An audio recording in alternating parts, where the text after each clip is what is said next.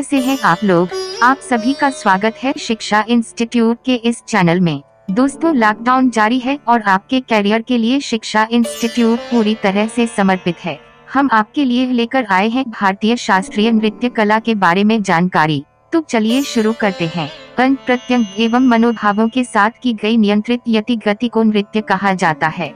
प्रागैतिहासिक गुथा चित्रों से लेकर आधुनिक कला मर्मज्ञों सभी ने गति और भावनाओं के प्रदर्शन को अपनी कलाओं में बांधने का प्रयास किया है। भरत मुनि, द्वितीय शताब्दी ईसा पूर्व, का नाट्य शास्त्र शास्त्रीय नृत्य पर प्राचीन ग्रंथ के रूप में उपलब्ध है, जो नाटक, नृत्य और संगीत कला की स्रोत पुस्तक है।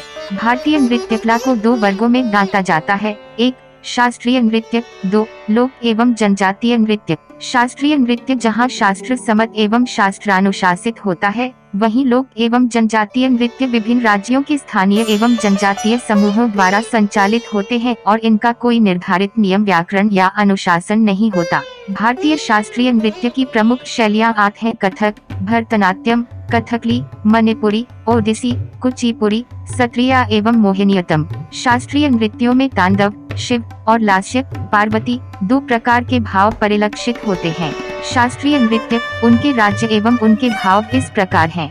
भरतनाट्यम, तमिलनाडु लास्य भाव, कथकली, केरल, तांडव भाव, मणिपुरी, मणिपुर लास्य तांडव, ओडिसी, ओडिशा लास्य भाव कुचिपुरी आंध्र प्रदेश लास्य भाव, मोहिनीयतम, केरल लास्य भाव सत्रिया असम लास्य भाव कथक, उत्तर प्रदेश, जयपुर, तांडव लाश्य इस तरह के महत्वपूर्ण अपडेट लगातार अपने मोबाइल पर प्राप्त करने के लिए तथा सभी विषयों के वीडियोस और अन्य जानकारी प्राप्त करने के लिए हमारे YouTube चैनल शिक्षा इंस्टीट्यूट को सब्सक्राइब करें।